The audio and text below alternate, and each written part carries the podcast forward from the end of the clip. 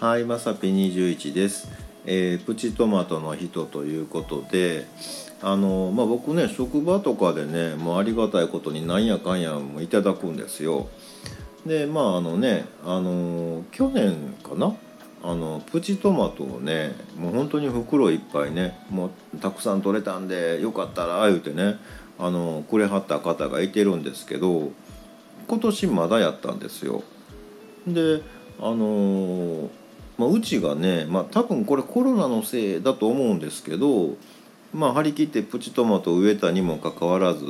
10個ぐらいしか収穫できへんかったっていうね、うん、まあまあ多分コロナのせいだと思うんですけどちょっと残念な結果になってたんで、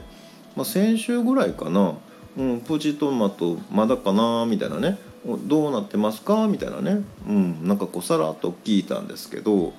まあ、ちょっとなんか遠慮してはったみたいで。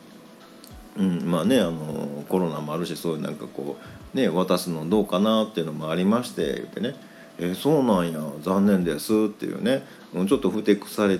てたんですけど、まあ、今日ねあの梨を持ってきてくれはりまして、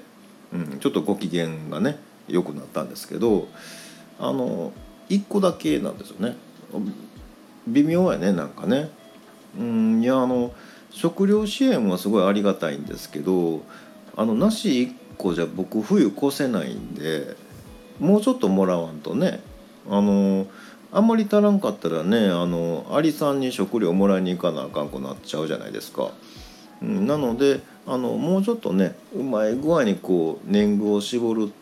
絞り取る方法ですよね。うんまあ、それをねあのどっかの誰かに考えてもらわなあかんななんて思いました。えーということで本日は以上となります、えーまた下に並んでるボタンと押していただけますとこちらからもお伺いできるかと思います。ではではまさぴ21でした。